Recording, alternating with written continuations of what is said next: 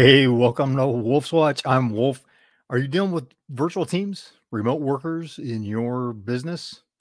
I got something I want to share with you. Something I learned while building a corporate team. So, it was a corporate level team. We had business units spread around the country, spanned four states and then some. And something that I learned from that, there were a lot of lessons. Here's one I want to leave you with today. Something I want to share with you today that- because it's something you can use, right? Are you ready to take things to a higher level of performance? You want high performing work teams that just dominate what they're doing, put you in a position where you've got a strategic edge over your competition? I hope so, because that's what we're going to be talking about. One of the lessons that I learned from that was on communicating way more than I thought was necessary. Now, in these teams, we weren't doing day to day work, it was a bigger influence.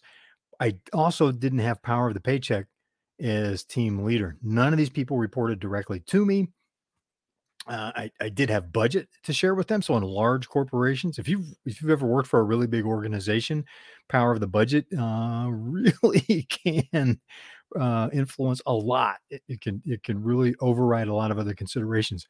So I had some budget to bring to the table, which helped my counterparts in five other areas of the company, and and these were mostly in completely different product categories as well. So they're making big stuff, things that fly, things that travel in the air. We'll leave it at that. It's a, a, a large aerospace company at the time. So, you know, getting stuff right was very important. And there was a lot of money, a lot of inertia, and a lot of people involved with this. So each one of the people on the team had to influence hundreds, actually thousands within their business units because we had anywhere from 12,000 to 25,000 people on each campus that was represented by each one of us. And this was only a part time thing. So, how do you influence people like that? We'll come back to that. The lesson that I learned that I want to share with you today was on picking up the phone more often to connect with the individuals off track from normal workflow. That social aspect is very very important. It's important for you to maintain that personal you know the personal relationship as well as the business relationship with the people that are on your team with the people that are working for you. And as leader of your company i'm talking to you entrepreneur right? You've got your own business you've got direct reports you've got your leadership team that you're developing and coaching you better be well it's another conversation if you're not. Well let's let's stick with that thought for a moment. You've got your leadership team that you're developing you need to be coaching them mentoring them guiding them on that type of activity. What are they doing to build the relationships and specifically with remote work with remote teams what are they doing to build and maintain that personal connection because what we found is without working that here, here's how I learned that lesson. We had a team that took a long time to build and, and, and really make productive. And then this started to happen. Right. We're spread out across the country. There's a lot of local pressure, budget or no budget, impact or no impact. We were, we were getting some pretty amazing results. Uh, and with a large corporation like that, with so many people, such expensive products, you know, three, 4% impact could relate to millions, hundreds of millions of dollars, or even more in some cases. So it was very we we took the seriousness of it, but yet we start we would begin to fray my relationship personally with them, which affected my ability to influence them, right?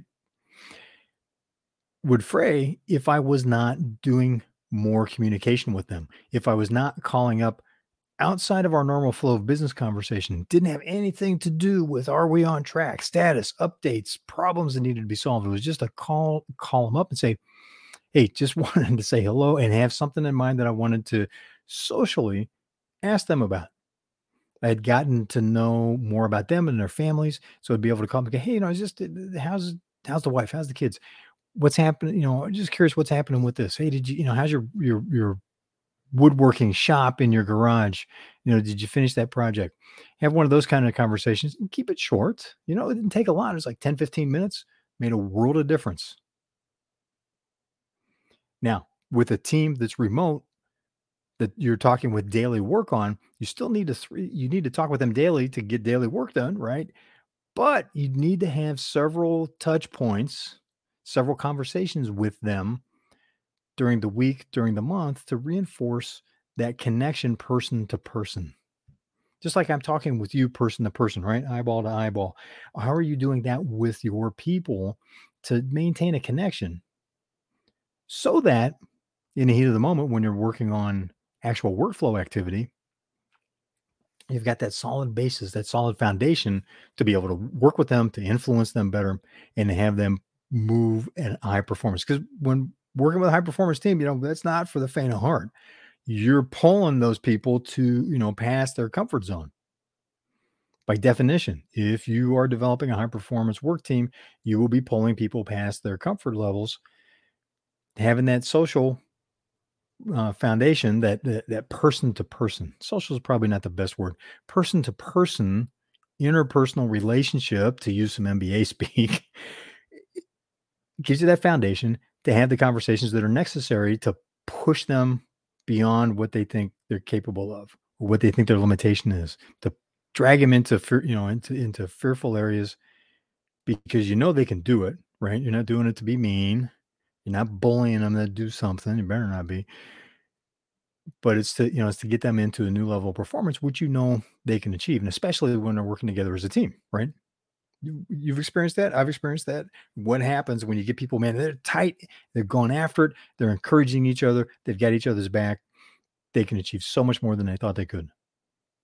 I've done that. I've been on teams where we did that. I'm sure you have too. I've also been on teams where we had great talent that just didn't gel and really didn't were, were suboptimal as best to use some more MBA speak. It, it never achieved what they could have, barely achieved what they needed to you know, those teams didn't last long. We disbanded them and, and you know, for whatever reason, they just didn't come together because of the interpersonals, right? So think about that. How often are you just reaching out either virtually across the computer screen or even just picking up your cell phone and going, Hey, Bob, just wanted to check in, see how you're doing. You know, I know we've been really busy. We haven't had a chance to talk a lot. Just wanted to say hi. How's your day going? Keep it short.